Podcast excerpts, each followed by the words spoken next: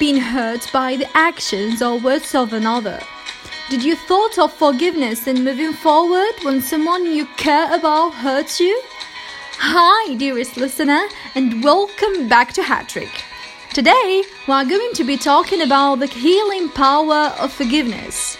Because I believe that your wound is probably not your fault, but your healing is your responsibility.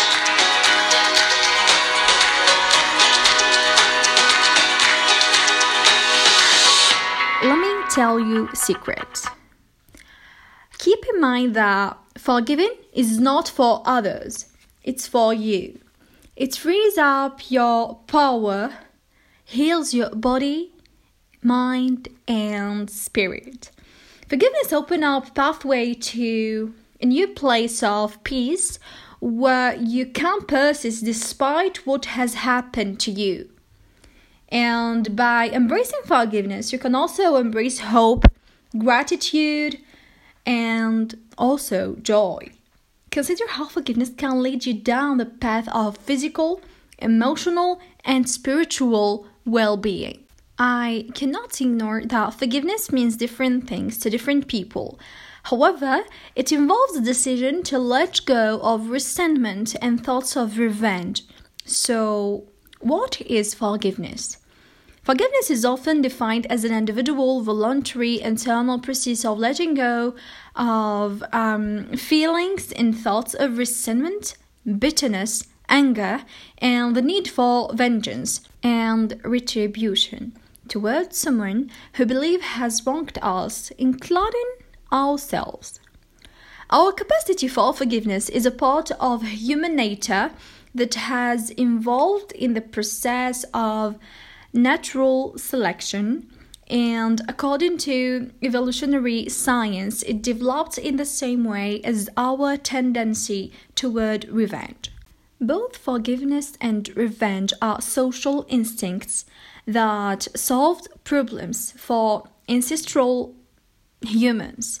Although both of these are fixed aspects of human nature, these capacities can be altered, which gives us hope that we can make the world a more forgiving and less vengeful place. So, the act that offended you or hurt you might always be with you, but forgiveness can lessen its grip on you and help free you. I insist on this help free you from the control of the person who harmed you. It can even lead to feelings of understanding, empathy, and compassion for the one who hurt you. It doesn't mean forgetting or excusing the harm done to you or making up with the person who harmed you or caused the harm. Forgiveness brings a kind of peace that helps you go on with life. So, letting off grudges and bitterness can make way for improved health and peace of mind. Forgiveness can lead us to improved mental health, less anxiety, stress, and hostility, healthier relationships, let me say, lower blood pressure, a strong immune system, fewer symptoms of depression, and improved self esteem and improved heart health.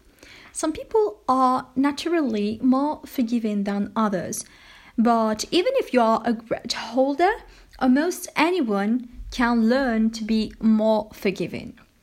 I am aware that being hurt by someone, particularly someone you love and trust, can cause anger, sadness, and confusion. If you dwell on harmful events or situations, grudges filled with resentment, vengeance, and hostility can take root. And if you allow negative feelings to crowd out positive feelings, you might find yourself swallowed up by your own bitterness or sense of injustice. If you are unforgiving, these are the effects of holding a grudge you might bring anger and bitterness into every relationship and new experience in your life. You might become so wrapped up in the wrong that you can't enjoy the present moment. And you might feel like your life lacks meaning or purpose, and I think that this is enough convincing to reach a state of forgiveness. Now, how to reach a state of forgiveness? To move from suffering to forgiveness, you might identify what needs healing and who needs to be forgiven and for what. The second thing is to recognize the value of forgiveness and how it can improve your life. Acknowledge your emotions about the harm done to you and how they affect your behavior and work to release them. Move away from your role as victim and release the control and power the offending person and situation have had in your life. As you let go of grudges, you no longer define your life by how you have been hurt. You might even find compassion and understanding. In the end, dearest listener, there is nothing more classy and powerful than showing forgiveness and grace to someone who does not deserve it.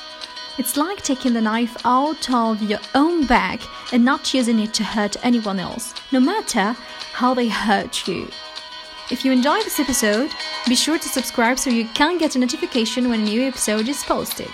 Leave a review and share it with someone who needs to hear it. Thanks for listening, and I hope you're living with some brilliant things that can help you in your daily life. I will talk to you soon.